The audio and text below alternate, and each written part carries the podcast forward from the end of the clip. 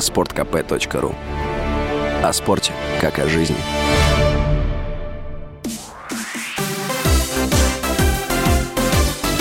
Новости спорта. «Зенит» одержал победу над Краснодаром в матче 26-го тура российской премьер-лиги. Встреча прошла в Краснодаре и завершилась победой гостей со счетом 3-1. Таким образом, сине-бело-голубые продолжают лидировать в турнирной таблице РПЛ, набрав 58 очков в 26 матчах. Краснодар занимает шестое место с 39 очками. В следующем туре «Зенит» примет московский «Локомотив», а Краснодар – Ростов. Обе встречи пройдут 30 апреля. Российский теннисист Андрей Рублев объяснил победу на турнире в Белграде усталостью Новака Джоковича. По словам россиянина, Джокович был не в лучшей форме и встреча могла закончиться в двух сетах, но он сам допустил несколько глупых ошибок. Восьмой номер мирового рейтинга Рублев 24 апреля за два с половиной часа победил первую ракетку мира. Рублев в текущем сезоне выиграл три турнира Ассоциации теннисистов-профессионалов в одиночном разряде в Марселе, Дубае и Белграде и один в парах в Марселе.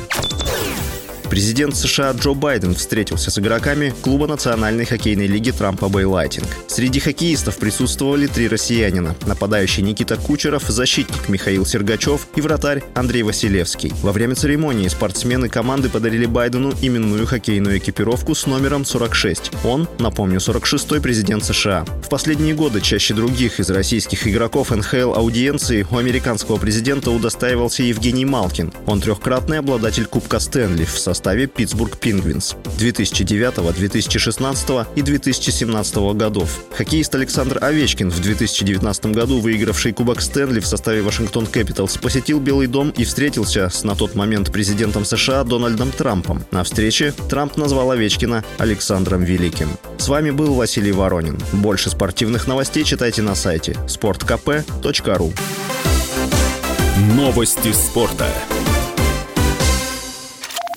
Чтобы получать еще больше информации и эксклюзивных материалов, присоединяйтесь к радио «Комсомольская правда» в соцсетях.